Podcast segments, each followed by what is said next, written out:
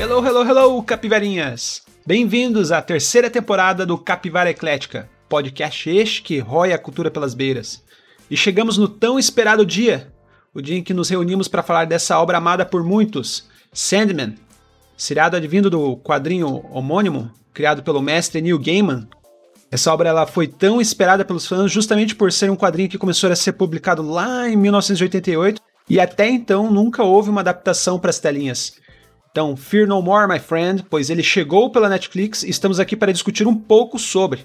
Obviamente, eu não estou sozinho para esta tarefa, então estou acompanhado do grande aficionado Daniel Orsini. E aí, pessoal, todo mundo no mundo dos sonhos? E do nosso renomado anão cervejeiro Renan Corsi. E aí, pessoal, beleza? Tudo tranquilo com vocês? E não menos importante, Bonilha. E aí, gente? Ó, uma mensagem antes de começar isso daqui, né? Não machuquem os gatinhos, porque eles também sonham. E, logicamente, eu, Alan Junkert. Lembrando, pessoal, que a, essa conversa ela tá recheada de spoilers, então se você não assistiu, corre lá no Netflix. Atualmente temos 11 episódios disponíveis. Sim, é, você escutou certo, são 11 episódios, são 10 episódios da primeira temporada e um episódio que bônus que foi lançado recentemente né, que incluem dois contos dos quadrinhos. E cada episódio, mais ou menos, ele tem cerca de uma hora cada.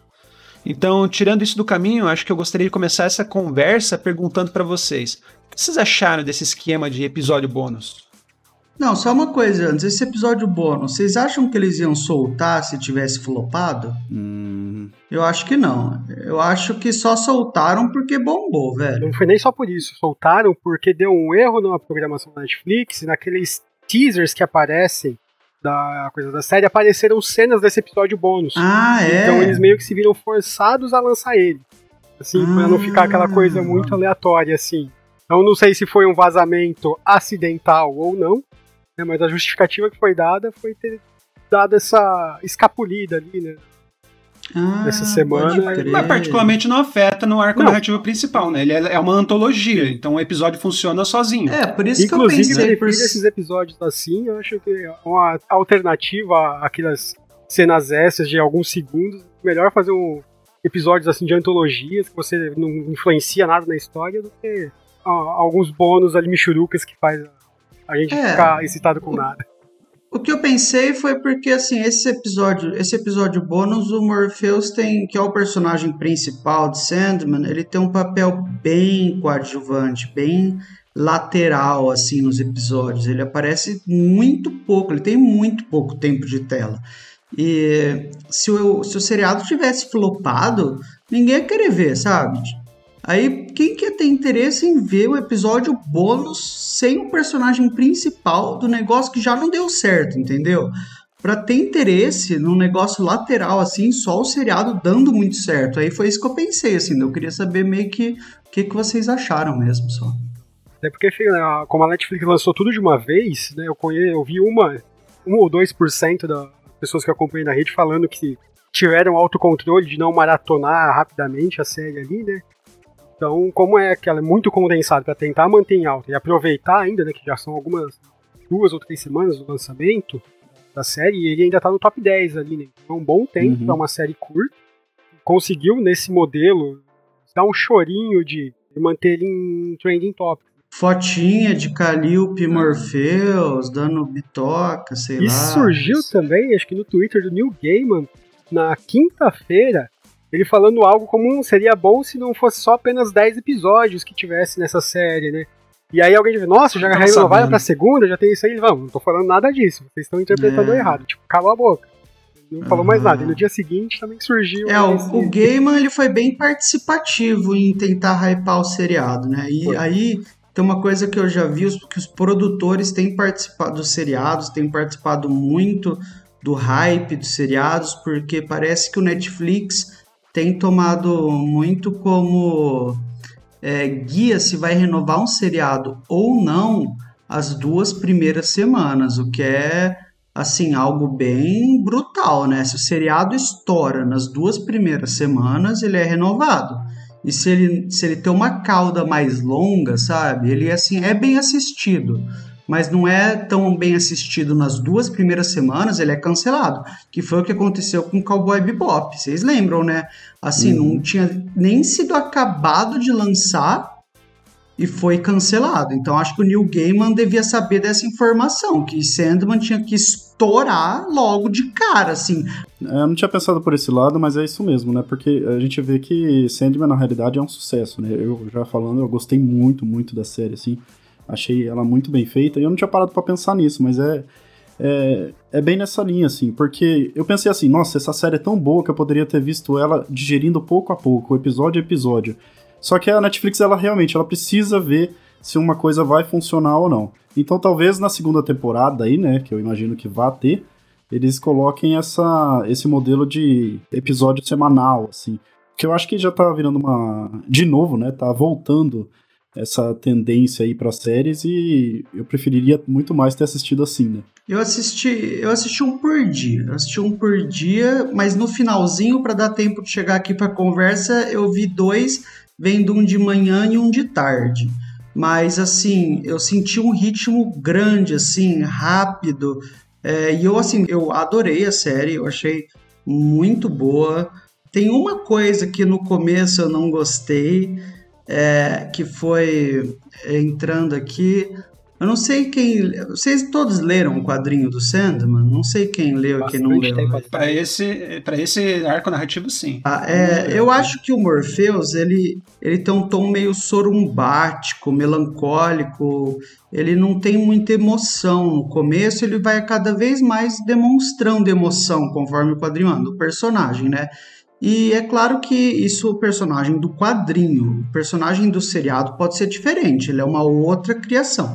Mas no começo do seriado, ele tava um cara com muita emoção e a voz dele tava até extremamente trabalhada, eu achei, tava uma voz reverberava, assim, ele falava e ficava com um reverb super alto e ele demonstrava muito. Eu falei, nossa, isso tá meio esquisito, cara. E aí parece que na própria produção já perceberam, porque isso aconteceu nos dois primeiros episódios, aquela voz super grave, cheia de reverb. E, por exemplo, quando o corvo dele morre lá, ele demonstra, aquele corvo no começo, ele demonstra um monte, quase chora. E depois, quando ele volta pro sonhar, ele fica super emocionado, demonstrando na face de diversas maneiras. Só que no terceiro episódio em diante, isso muda bruscamente e ele fica uma coisa muito mais próxima dos quadrinhos. Tipo, quando ele reencontra Calliope e tal, ele não demonstra tanto assim no episódio bônus, por exemplo, ou várias outras coisas que acontecem emocionantes para ele, ele é mais assim, secão, sabe? E a voz dele também fica mais continua um rouco, mas não fica cheia de reverb. Eu fiquei muito com a impressão que houve um ajuste de rota ali, sabe, em relação aos dois primeiros episódios, e era a única coisa assim que estava me incomodando, mas eu adorei assim, e eu achei curioso assim. Não sei se vocês também perceberam ou tiveram essa impressão Acho em relação. Que o Alan me falou uma, uma vez que o Neil Gaiman tinha dito pro, pro ator que faz o, o Morpheus o ali, né, Tom. que não era para o Morpheus é tipo um perpétuo, né? Então ele tem uhum. é, ele tem que se mostrar como uma voz de um imortal.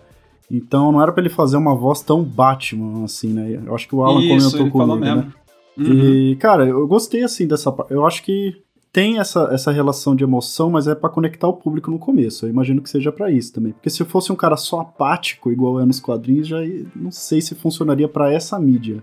Mas Talvez. então, só que eu acho que não é só, mas eu acho que dentro da própria série muda rapidamente de uma vez, de um episódio pro outro muda. Isso que eu achei curioso. Uhum. Do, do, acho que é do segundo pro terceiro, ou do terceiro pro quarto, alguma coisa assim. Tem essa mudança até na. E não é só da interpretação do, autor, do ator que muda, muda no efeito sonoro, sabe? No próprio efeito uhum. sonoro. Uhum você vê que a produção da voz do ator muda, assim, que tá com muito reverb numa produção de um episódio e no outro corta esse reverb todo e puf, fica só uma voz rouca, assim. Eu, eu até comentei, acho que com vocês, que eu gostei muito da voz dele, porque ele, além de ter uma voz assim imponente, é uma voz que remete a alguma coisa de sono, assim. Eu não sei explicar exatamente o que, é, que é, mas é como se ele tivesse. Ele fala sabe, de uma forma bem dormir. monotônica muitas vezes, é... de uma forma muito ritmada, que é como a gente fala, que eu já dei aula A gente sabe Uhum. que se você falar sempre no mesmo tom e muito ritmadinho, os alunos vão dormir em alguns minutos. E o Tom, ele fez bem isso interpretando o sonho, eu achei ali. Com essa impressão também de ele falar sempre de uma forma muito homogênea. Então, mesmo ali seja uma voz bem grave assim e tal, é uma forma que vai dando, deixando você meio. vai ficando meio lesado, digamos. Vai pegando Uhum. um sono Ah. conforme vai. É, é algo que realmente induz a essa situação onírica, assim, quase. Convite a, a dormir. Sabe o que é curioso que eu tava, ia comentar? Que essa questão da entrevista, acho que daí vocês estavam falando da voz do, do Tom, né?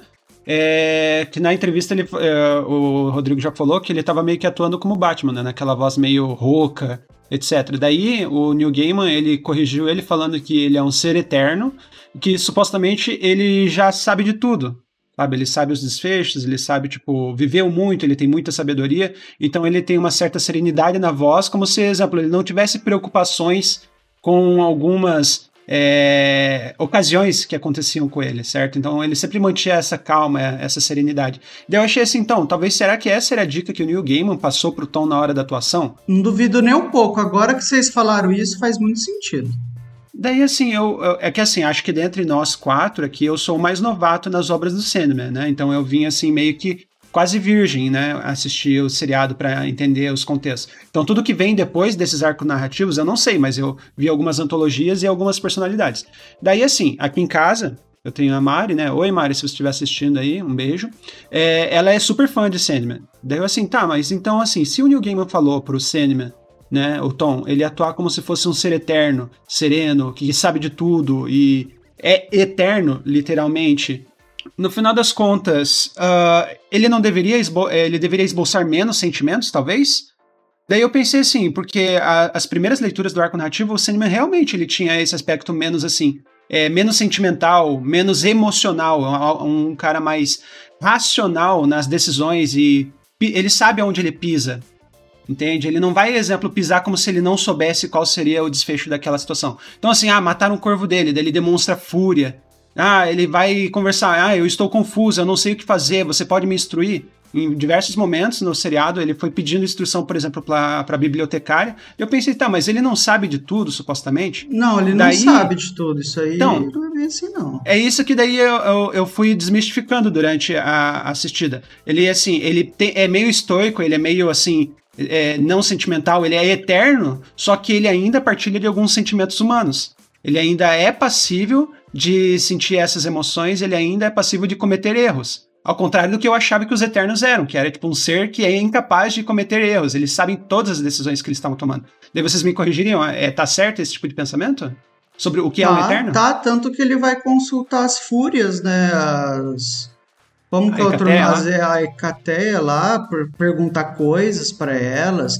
Existe um arco, um longo arco narrativo nos quadrinhos, sem dar nenhum spoiler agora sobre os quadrinhos, que o evento que começa o quadrinho é muito importante para a personalidade do Morpheus, que é o fato dele ficar preso, sabe? Aquilo meio que engatilha ele conseguir partilhar de, de empatia melhor com os humanos, entende? Uhum. Ele era uma pessoa muito mais. Uma pessoa não, ele era um ser muito mais distanciado da humanidade. Depois que ele fica lá preso e sujeito à vontade de uma outra pessoa e etc., ele começa uma longa jornada assim para cada vez mais partilhar Se humanizar. se humanizar, partilhar de sensações e sentimentos com os humanos. Que nem tem aquele momento ali com a Calliope, que a Calliope fala: Meu, você nunca faria algo por mim.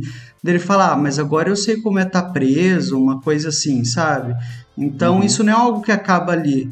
E ele não, dentro dos esquemas dos perpétuos, quem sabe tudo é um outro perpétuo que não apareceu, o destino. O destino é o cara que sabe tudo, tal. Mas o Sandman não. E é tão capaz de mudança que ele mesmo muda lá no final, né? Trocando sonhos por pesadelos ou criando novos sonhos É. e pesadelos, né? Então é interessante. A, toda essa série é, uma, é, é muito legal ver acompanhar justamente esse protagonismo dele, né? Essa mudança que vai ocorrendo com ele, assim. E ele- cada episódio funciona muito legalzinho, assim, porque cada episódio ele fecha de uma maneira ou de outra. Tem um gancho, obviamente, para os outros, mas ele sempre fecha o continho dele, sabe? O episódio 1 um é sobre Uhum, uma coisinha, o episódio sim. 2 é sobre o outro, aí eu gostei É. muito desse desenvolvimento capítulos, na série, né?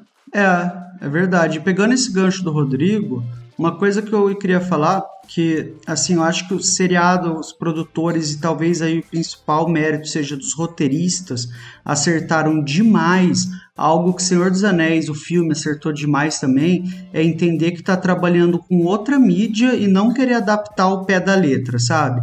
Eles não tentaram adaptar o quadrinho ao pé da letra e fazer a Ah, mesma isso aí é Então eles perceberam, eles adiantaram arcos, misturaram arcos do quadrinho entre si, Uhum. mudaram personagens, trocaram personagens de lugar, colocaram um personagem dentro do outro.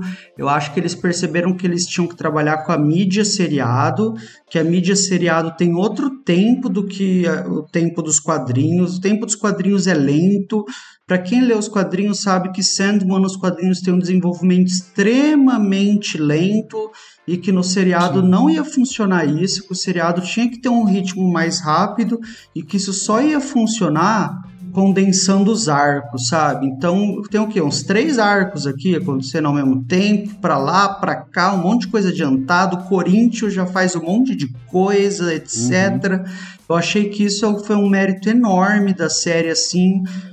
demonstrou uma extrema capacidade narrativa da equipe dos roteiristas, sabe? De colocar tudo de um jeito que não ficou rocambolesco. Não, sério, achei que ficou muito massa e bem É. feito. Não sei o que, que vocês acham disso, queria até perguntar pra vocês. As adaptações foram muito legais, cara. Eu tinha um medo, assim, um receio, que é o seguinte: Sandman faz parte do universo dentro dos quadrinhos de heróis. Então você tem Superman, você tem Lanterna Verde, tem o Marciano, que inclusive faz parte de, desse primeiro arco aí do Sandman. E eu tava com muito medo falando, cara, o que, que será que eles vão fazer? Porque dado as séries da DC que a gente tá vendo ali na, na TV, é tudo uma lambança. Será que eles vão misturar, não sei o quê? E eles, não, eles tiraram tudo isso daí e adaptaram de uma forma, assim, primorosa pra mim, sabe? Ficou... O Sandman agora é um universo próprio onde funcionam as coisas da maneira que tem que funcionar. Eu gostei bastante também da forma como eles adaptaram. Eu até tinha comentado antes com o Rodrigo, com o Alan, né? Eu acho que até um filme recente, a gente te- fez um episódio lá que foi o Duna. Foi uma red flag muito grande para eles tomarem cuidado com essas obras mais introspectivas, de trazer ela para outra mídia. E Duna mostrou muito. É um filme bom para quem lê o livro, para quem tem conhecimento, vale a pena. E era uma crítica que eu via muita gente levantando quando saiu a, a série do Sandman, nos primeiros episódios. Eu vi muita gente que conhecia isso quadrinho e falou: Nossa, é, será que esse quadrinho vai ser, essa série vai ser, né, seguir a mesma coisa do quadrinho? Porque aí quem não leu não vai entender nada. Vai achar muito devagar, vai ficar uma coisa bem ruinzinha, assim. Então, para quem vai ser uma série para quem conhece só. E no mesmo dia, ao final, ali na meia-noite do, do dia do lançamento, muita gente que nunca tinha conhecido, nunca tinha tido contato com esse universo do Sandman, falou: Não, isso aí não tem nada a ver, foi muito bom, deu pra entender tudo, tô gostando, tá um ritmo bom, dá pra acompanhar. Então eu acho que essa transição da mídia, né, dos quadrinhos para audiovisual foi feita com uma maestria que há tempos eu não via. Eu acho que de adaptação assim eles conseguiram eh, agregar muita coisa ali. Não é uma cópia dos quadrinhos, ou seja, são obras diferentes, é do jeito que eu gosto, tem o seu, seu tempero próprio, aquilo que faz você realmente querer ver, né, no, em distinção à obra original. E foi muito bem feito, cara. Eu gostei bastante da, Uhum. do ritmo como as coisas foram colocadas. É, bastante conversa para não deixar aquela cena só de introspecção que você fica olhando e a cena não passa. É, eu gostei bastante. Inclusive, eu gostei do Corvinho lá, que você, eu sei que acho que o Rodrigo o Alan já falaram. O que Matthew. era o Matthew, eu gostei dele. Ai, meu Não, eu Deus. não tenho nada Vocês não contra o gostaram do Corvo? Eu não tenho nada do contra o Corvo. O que Quem eu não tenho contra- Corvo? Não, o que eu, Quem Não. não gostou? o que eu Não, não, mas peraí, o que eu tenho quando eu for argumentar, eu explico. Não, eu tenho, essa ó, não. não, eu tenho contra o seguinte. Eu tenho Ah. contra a cena onde ele é o corvo coach. A cena do inferno, onde ele vai lá e fala: Vamos, eh, Morpheus, você sabe o que tem que, Que que falar. é? Você O só que que é precisa da sua antimatéria, confiança. né? Vamos lá. Ah, não, esse Ele corvo é... coach Ué, não meu, ele é tiozão, velho. Ele é tiozão, Eu, corvo, eu, velho. eu assisti esse episódio né, tentando, caramba, mas que esse corpo foi tão chato que deixou os caras tão putos, cara? Ah, Não, eu só acho que poderia Então, ter sido assim, melhor. Eu, ainda, eu lembro que foi na, acho que foi na noite de domingo que eu assisti esse episódio, eu assisti mais uns dois depois dele e ainda fiquei, caramba, mas será que já foi o episódio que eles falaram que o, que o corvo enche o saco? Hum, tá, foda-se, vamos Ó, continuar. então assim, ó, para argumentar, né, para não deixar assim aberto, né? é, só para comentar, eu gostei do seriado. certo? Eu acho que teve boas escolhas e algumas escolhas que eu achei duvidosas, mas assim, nunca a gente consegue um negócio 100% também, né? É, boas escolhas. Pô, Foi Thomas aquilo que o Daniel falou. todos os filmes dele são Né? 100%, mas continua. né?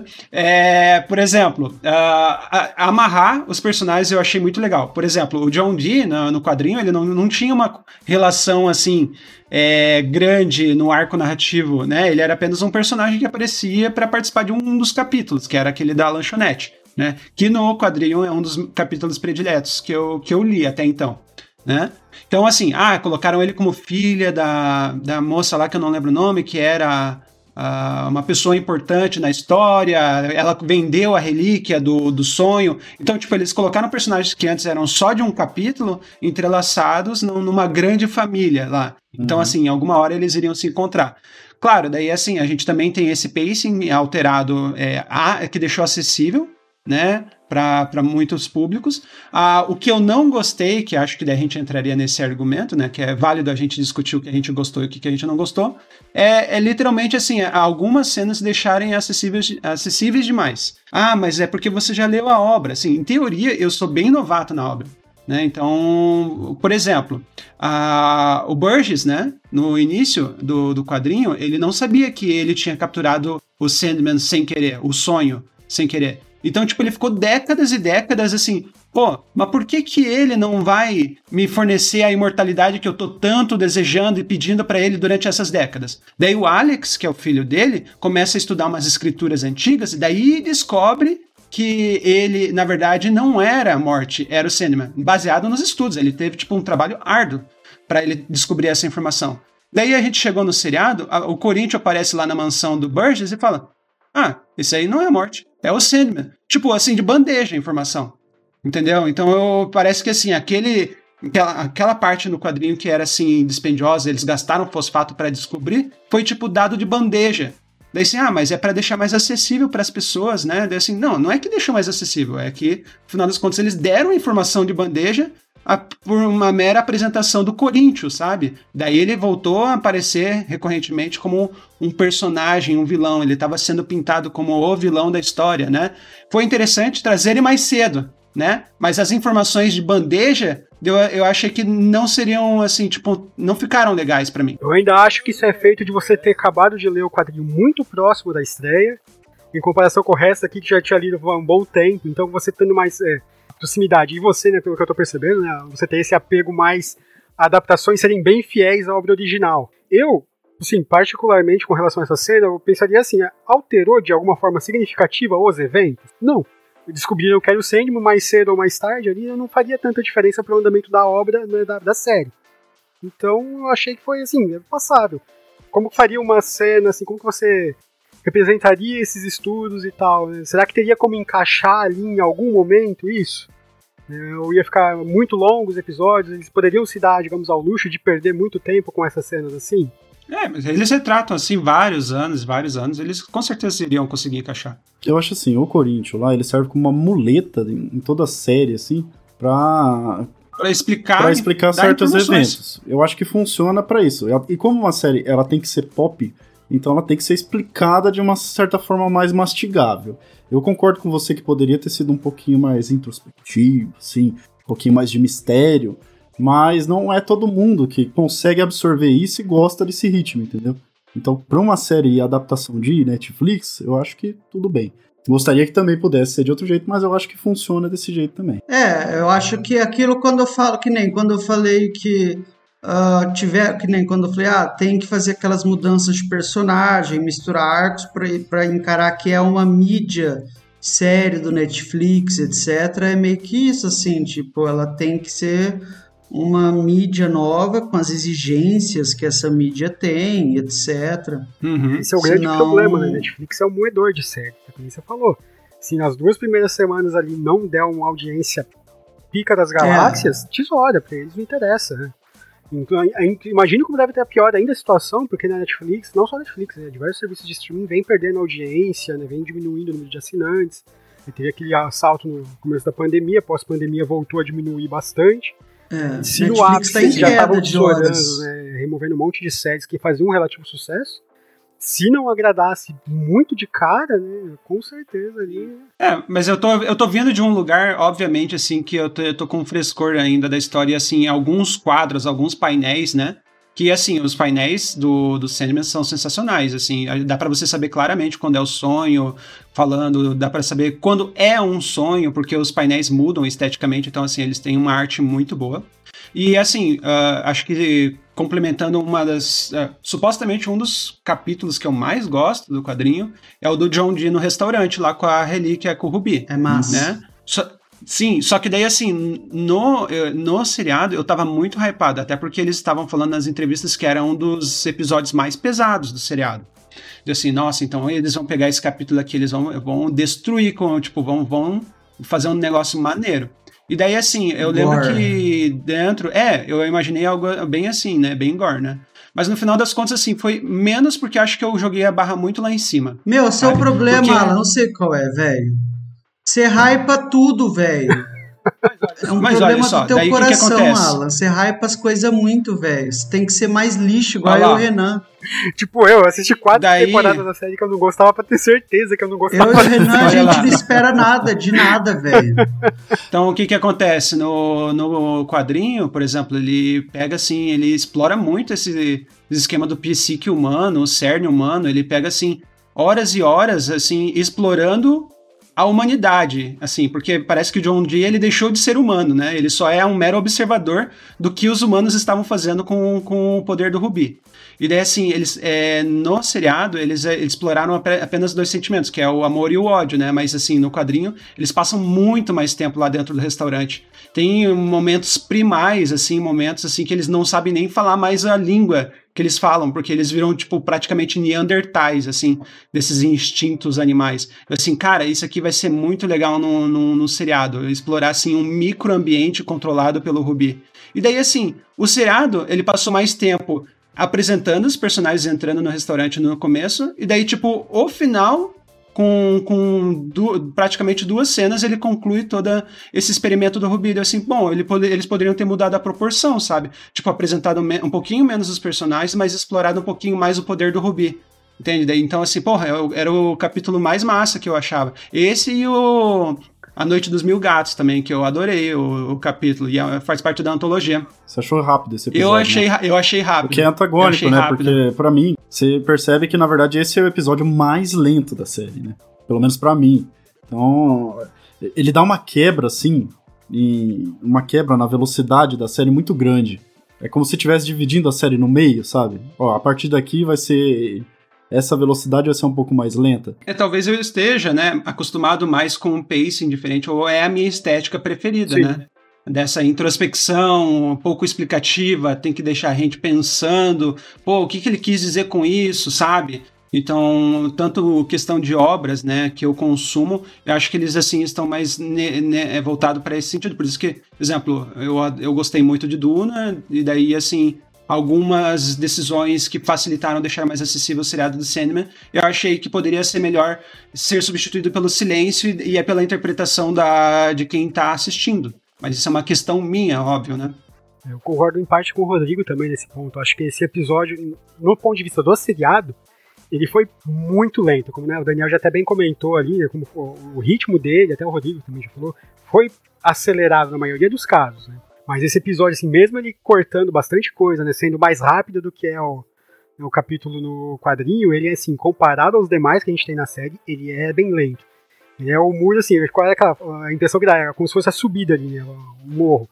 Você começa, uhum. ele vai subindo a velocidade, subindo, você atinge o ápice ali, né, a, a, o topo, aí você fica meio estático, que é esse ritmo super lento desse episódio, de repente passa ele, volta a acelerar tudo, e você tá descendo uhum. aquela a ladeira ali naquela velocidade vertiginosa, né? Também isso, a nível do seriado, ele é bem lento comparado ao resto. Podia realmente ter mais, você falou, é, podia mostrar a degradação deles em vários aspectos, né? uhum. né? Mas aí também tem outro pedaço que a gente tem que ver, né, pra, que esse, esse episódio foi muito caro, assim, só pelo tanto de efeitos e tanta coisa que você vê acontecendo.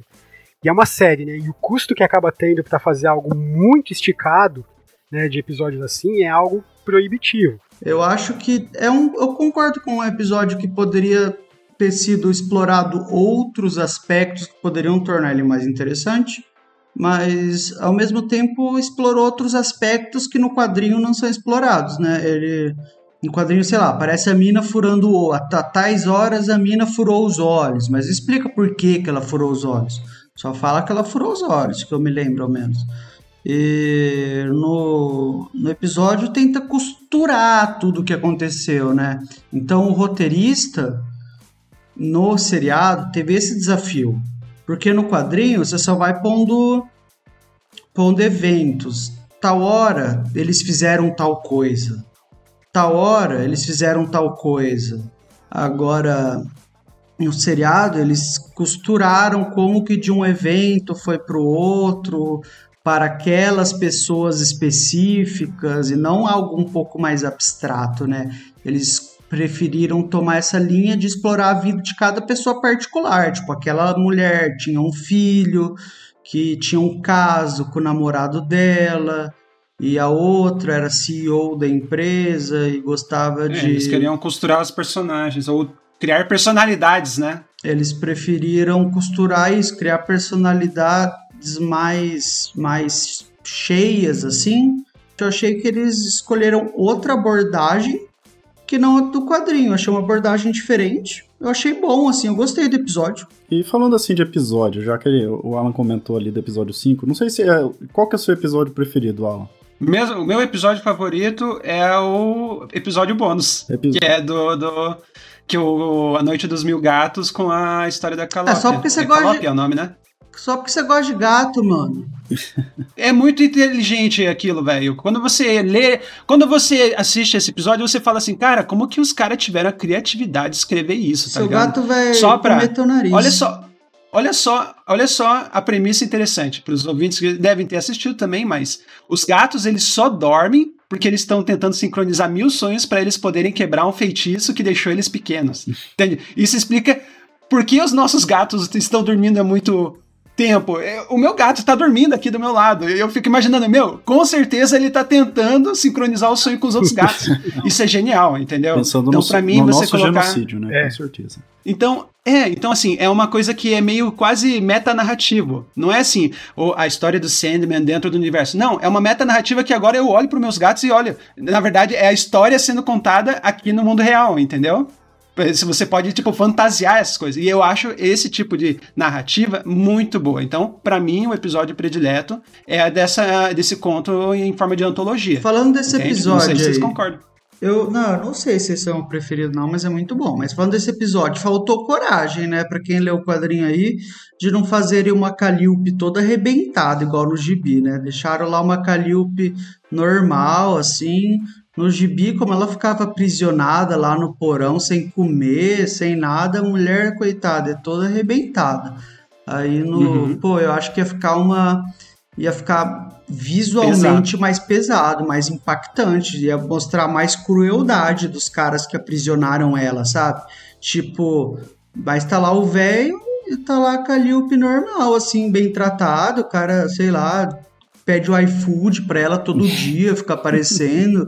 Não parece que o cara trata mal ela, sabe? Já no gibi você tá lendo, cara, parece aquelas pessoas que são sequestradas, assim, e ficam Cárcere 30 privado anos no mesmo. porão mesmo. Cárcere privadão brutal, não parece?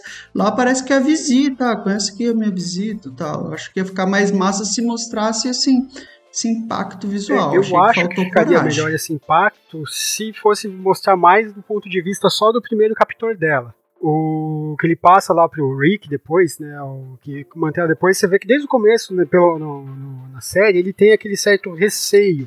Ele nunca vai, tipo, 100 por hora pra zoar e sacanear ela. Ele sempre fica aquela, cara, mas parece, será que, tipo, ela é uma deusa? Será que ela não pode fazer algo depois?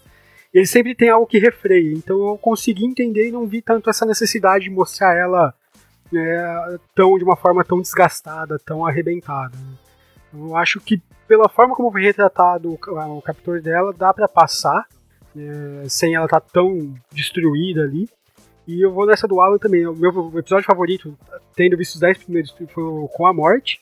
Mas depois do que eu assisti ontem, é, a noite anterior à gravação nossa aqui nesse episódio, o bônus do Sonho dos Mil Gatos e o da Calliope, eu acho que ele fica ali no pau a pau com esse episódio com o, da- o episódio da morte, que, o Sandman com a morte. Então, dois que eu episódios que eu gostei bastante dessa série. O episódio da morte é o da. que aparece o Homem Eterno, né? Não, Não. ele aparece depois. É, não é. É, aparece no Não é episódio no mesmo seguinte, episódio que no aparece? episódio da morte, ele fica andando basicamente com a morte, ela vai contando e tal. Aí ela lembra desse cara que ele fez o trato lá, que aí com a morte, que ele vai ficar, né? Ele vai, não vai Que é muito legal a história também, seguinte muito boa. o cara, se não me engano. Ou é no final do episódio da morte, não lembro. Ah, agora também não lembro. Mas sei que Mas é muito bom. esse episódio é muito bom. E pra você, Daniel, qual que é o seu episódio preferido aí? Cara, eu não sei. Eu ficaria ou esse daí, bônus, ou o que tem o John Dee ali, que ele, que ele se fode no final, porque eu gostei muito. Eu gosto muito daquele ator. Eu acho que ele sempre entrega interpretações assim muito boas em tudo que ele faz. Eu esqueci o nome dele agora. Em Fargo ele tá muito bom. No Grande Lebowski, tudo que ele David faz ele Tewlis. manda. É. É, é, ele sempre entrega muito, sabe? O cara faz sempre uns bizarrão, assim, zoadão, que você não sabe direito qual é a do cara, você fica em dúvida. Tipo, o cara sempre entrega demais, assim, e aí também ele entregou demais. É, então, ah, não sei. Mas assim, eu não, não- eu acho que foi um seriado que me marcou mais pelo todo do que do que pelas partes, assim, pontualmente um episódio ou, ou outro. Eu gostei muito de ver o Verde de, de violinista em ação também, pra lá e pra cá. Uhum. O sotaque dele é sensacional, né? Não, eu adoro Uhum. esse ator também. O Ele muito- Fry é fascinante, assim. Tinha um episódio, tinha um seriado antigo que ele fazia com o ator do House lá, Sim, o Hug Larry, Hugh. chamado. Ah, eu não lembro o nome, mas um é um aristocrata britânico e Stephen Fry é o mordomo, que é hilário, é engraçadíssimo. É, então, assim, mas eu acho que esse episódio aí, que eu não sei qual o número agora, do que o, que o, que o John Dee é, é- é- Sei lá, o que acontece com ele no final mesmo? Ele não morre, o, sonho não mata ele. Nem lembro o que o sonho faz com ele. O que Eu acontece com o John Dee meio no final? Ético, né? Eu não lembro também agora. Porque se o ele sonho morre, fala, ah, meu, não. não vou te matar porque não você é- não merece isso. Você não escolheu pegar o Não cristal. é o sonho desperto lá? O, o sonho desperto que ele fica. Ele não castiga. Ele não, ele nunca. Isso aí é o Burgess lá. Ele não castiga ele, porque ele fala: Meu, você não escolheu ter esse, esse rubi. Você teve esse rubi por azar teu, sabe? O- Mas. Hum. é, e o dos mil gatos lá e da Calliope também, eu acho massa, assim. Eu achei. Que é interessante dizer que o dos Mil Gatos é uma animação também. né? Então, não tem nada a ver com. É, É eu- totalmente diferente, né? Uma coisa, nos, é, nos quadrinhos, eles sempre intercalam entre, depois de um arco muito longo, eles colocam várias histórias assim separadas e costumam ser muito boas. Que é o que acontece aí nos dos Mil Gatos e tal, e tem várias histórias assim. E Os continhos os do. continhos pequenos, Sam viajando, né? isolados, é. O, o outro que é assim é o, o do cara lá que fica vivendo e encontrando o Sandman a cada 100 anos, funciona assim também. É um continho separado É um lá, conto. en- enfiado no meio dos Eu arcos gosto desse episódio, mas ele tem um- uma coisa que eu não gosto, que é a preguiça de. preguiça de ator. Eu não gostei quando apareceu aquela Constantine lá, né? Que é a mesma atriz que faz a, a, a Constantine do futuro, sabe? Eu acho que é uma preguiça, assim. Podia ter colocado um ator diferente, um negócio assim, né? A série tava boa. São esses pequenos segmentos de DNA que vão viajando subrepticiamente por gerações e Né? gerações. Isso aí, esse aparecer. ciclo de ator, a primeira vez que eu vi foi num filme do A Casa do Teu Primo, Rodrigo, do Nicolas, que ele Hum. apareceu com um vídeo chamado Transformers. Era tipo quatro atores e eles ficavam é morrendo fã. e eles reapareciam com uma maquiagem diferente como personagens novos, cara. É, é tipo a gente jogando RPG, né? Bom, nosso personagem morre, mas eu já tenho outra ficha do mesmo mago, mesma classe, só que ele usa uma roupa É o, o irmão gêmeo do. É, Mas só pra completar então, o meu episódio preferido é o, o quarto episódio, que é quando ele tá no inferno lá. A gente vê que o inferno na verdade é gelado, não é quente. E tem, tirando a cena do Coach Corvo lá, ele tem uma frase que é muito Ah. legal, que é o final. Quando ele tá com aquele embate com o Lúcifer, que o Orpheus fala: O que seria do inferno se seus prisioneiros não pudessem sonhar com o céu. Cara, que bagunça. Frase foda. É. Drop the mic. Achei que você ia Ia falar igual o bagunça. Aí, eu- Aí o Lucifer olha pra cara dele assim. Ai. Pode ir embora. Tá. É massa, né? Ia virar bagunça, meu. Inferno ia virar bagunça, ia virar esbórnia. Ninguém ia respeitar ninguém. Uma coisa que eu gostaria de falar também, eu não sei se vocês repararam no seriado, é que assim, a gente, eu acho, eu, eu não sei, nunca tivemos uma representação tão forte da, do LGBTQI mais nos seriados. Então, é uma coisa que eu reparei e eu acho que é muito legal eles terem colocado esse tipo de situação, porque eu não consigo pensar em nenhum outro seriado que, exemplo, tinham mais de três personagens homossexuais entende? E nesse seriado aí tiveram assim um repertório bem grande assim da na inclusão é, de atores e também personagens assim que são desse tipo da, do LGBTQI+. É, eu acho que tem, mas acho que não em fantasia, né? Tipo, não em seriados de fantasia. Tipo, sei lá. Isso é de longe, é só você ver o nível de. Maiores. Grande parte das críticas assim, que a gente que eu vi É. a galera tecendo é justo quanto a isso, né?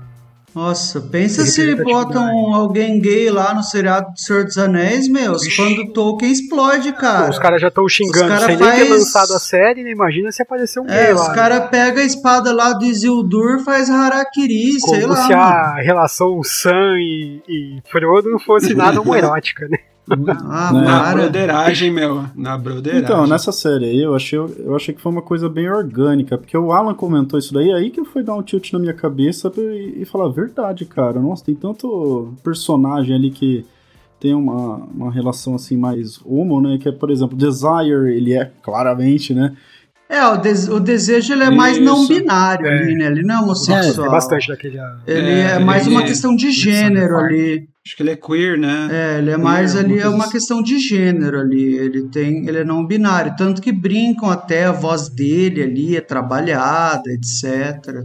Nos trailers eu achei que era Lady Gaga, acredita? é Eu achei verdade. Ali não é só uma questão da orientação ah, sexual mesmo, de qual gênero você prefere se relacionar sexualmente, se com o mesmo gênero que o seu ou se com o gênero oposto ao seu, mas também com qual gênero você se identifica. Ali, que é o caso do Uhum. desejo, né? E ali é uma coisa não binária, assim, ele não fica claramente nem no espectro masculino nem no feminino, fica uma coisa Sim. ali não clara. E na série assim funciona, né? Igual eu falei, ela é de uma forma orgânica e leve, ela vai se, vai se mostrando, assim. Não é aquele negócio forçado, igual muita série tenta fazer, sabe? Ah, eu preciso ter um cara gay aqui, eu preciso ter um negro aqui, entendeu? Como se tivesse, sabe, forçando algo. Eu achei que foi bem, bem legal. Tanto que o Alan teve que me falar pra eu lembrar, entendeu? Só no fato de usarem esses personagens daquela forma estereotipada já é um Uhum, avanço gigantesco. né? É, é, eu entendo mesmo, porque é tipo igual aquela piada lá que eu vi no Instagram sobre quando chega o mês do orgulho LGBTQIA+, da menina falando como as, as marcas fazem promoção e aí de, de repente tem Oi, gay, bem-vindo à minha loja gay, nós temos descontos para gay. E, e daí faz um negócio bem podre, sabe? Mas eu acho Daí que acaba o mês, né? É, acaba o mês Tira sumiu, acaba o mês sumiu, acaba o mês voltou tudo ao normal, acaba o mês ah, acabou, né? Mas assim, eu acho, achei que ah, tudo tá muito bem representado, achei massa, assim. O quadrinho já tem muito, né? No quadrinho já aparece bastante, então eu acho que para os roteiristas não foi um, um passo tão difícil assim. Ah, mas achei massa, achei que ficou muito bom. Inclusive, Desejo ficou muito massa. Eu esqueci de falar isso, eu ia falar. Eu achei que a caracterização do Sim. Desejo no seriado ficou. Todos perpétuos, na real. Todos perpétuos que apareceram assim ficaram muito bons. Mas em específico, cara, Desejo passou uma vibe muito ideia Desejo. com a vibe do desejo do, do, do quadrinho, sabe? Uma vibe muito andrógena, assim, uma ideia muito similar. Eu achei muito massa. Eu fiquei com a interrogação no- na desespero lá, no desespero. Hum. Mas assim, é- é- ela ainda vai ter oportunidade de reaparecer e, Nossa, e se verdade, provar, porque velho, nem lembrava eu fiquei assim. É, daí assim, aparecendo com o desejo, a desespero tava lá, né? Porque é, é, é, aquele esquema, a gente tá. Eu tô contaminado ainda com as lembranças que eu tenho do quadrinho, né? Então, assim, o desejo é tipo um. É praticamente um ser grotesco, assim, tipo, ceboso, tipo, todas as pelancudas. É, a desespero. E daí, assim, a, no seriado, quando ela aparece naquela cena junto com o desejo, é, ela parece, sei lá, uma gordinha, assim, com a roupinha meio é, desajustada e, sei lá, super insegura. Então ela parecia mais humana do que necessariamente um eterno, no meu ponto de vista. É. Eu não sei, assim, mas é porque talvez é, vamos ter mais oportunidades de rever desespero, né? E os outros perpétuos, né? Nesse caso, né? É, vai ter a destruição, destino. Eu só sei que se eu fosse ainda, levado né? pela morte, eu ia querer muito que fosse essa morte aí. Imagina, uma simpática, tá ligado? Eu acho que morrer nem é tão ruim assim. Ela tenta good acalmar, vibes, né? Ela é good ela vibes. Ela fala, ah, vamos aí, meu, morrer é mó de boa. A morte não é o fim para ela, né? É. Então, é isso aí, galera. Acho que eu senti que a gente poderia ainda conversar muito mais sobre o assunto. O cinema é um negócio que não se esgota tão fácil. Uh, com certeza terá uma segunda temporada e quem já leu o quadrinho sabe mais ou menos quais são os arcos narrativos, porque no final eh, da temporada eles começaram a dar umas dicas, né? Do que, que viria para a segunda temporada. Então, assim, enquanto vocês esperam, por que, que vocês não. Vocês estão convidados a ler a obra em si, né? Que é muito boa. Sandman, eu tô me divertindo bastante ler. Claro que assim, a gente não pode atravessar do nosso tempo aqui, senão vai ficar muito longo o episódio. Então eu gostaria principalmente de agradecer vocês por terem chegado até aqui, escutado a gente.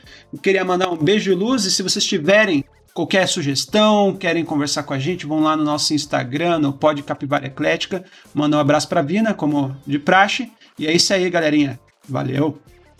Até mais, gente. Bons sonhos aí. Até mais, pessoal. Valeu pela audiência e dá aquelas cinco estrelinhas pra gente, hein? É isso aí, gente. A gente volta semana que vem. Valeu.